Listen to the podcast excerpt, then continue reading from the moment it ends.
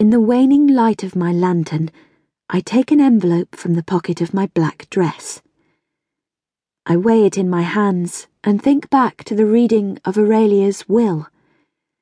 It feels like a full lifetime ago. In fact, it was just yesterday. The funeral, vile occasion, took place in the morning. Then we all retreated to nurse our grief in private. At four o'clock, we gathered in the study.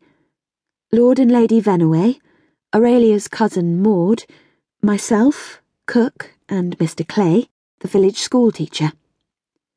In short, her beneficiaries. And Wilberforce Ditherington, her lawyer, of course. It was a room well befitting the sombre occasion.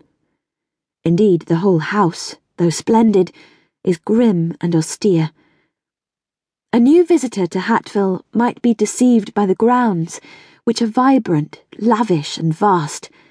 The lush fields and rippling woods, the grand lawns and orchards, the walled gardens massed with herbs and roses are all unchanged these hundred years. Yet the beauty, the abundance, is all on the outside. The facade of the house is impressive, to be sure once inside, however, the new arrival would be hard pressed to contain a shiver. Two of the wings are veiled in dust sheets, for three Vennaways are too few to fill them all. The furniture in the grand rooms is splendid in its way, but also old fashioned and bare. The tables bear food and the chairs provide places to perch Yet any further inspiration is lacking. It would occur to no one at Hatville to consider comfort or ornamentation. From the moment of Aurelia's death, I felt my own light die inside me. So the Amy Snow who stood yesterday in the corner of the gloomy study, most despised of all present, could no longer feel the excoriating looks shot her way. Mr. Ditherington read to us how Aurelia wished to dispose of her personal fortune, and the words blew over me like sand.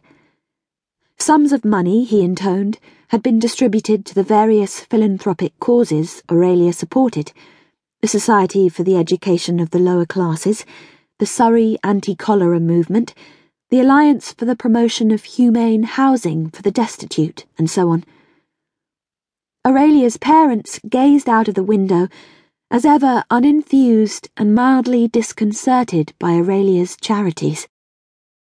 Then Mr. Ditherington came to the more personal bequests, and the Vennaways paid attention once more.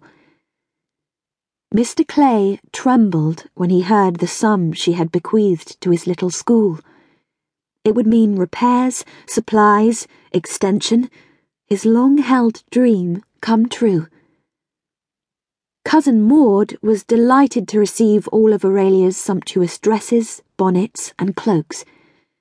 Even as an invalid, Aurelia had remained incongruously passionate about the latest fashions and regularly commissioned bespoke gowns from London. She had always been considerably, justifiably, vain. Cook wept when she heard that Aurelia had left her several items of jewellery, including her gold and ruby heart shaped locket. Lord and Lady Vennaway looked pained, but Cook was not the dangerous one here. She was a family servant of long standing. It was inevitable that Aurelia should have some affection for the woman. And, being Aurelia, she was bound to be inappropriately generous.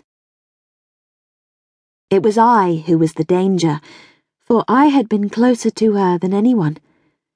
Despite my shameful beginnings, and their insistence that I was a lowly, utterly dispensable servant, Aurelia had persisted in elevating me to lady's maid, then companion, and, in the last months, private nurse. They had tried to evict me with multiple cruelties, both petty and great. But Aurelia would not be parted from me, and I have a powerful capacity.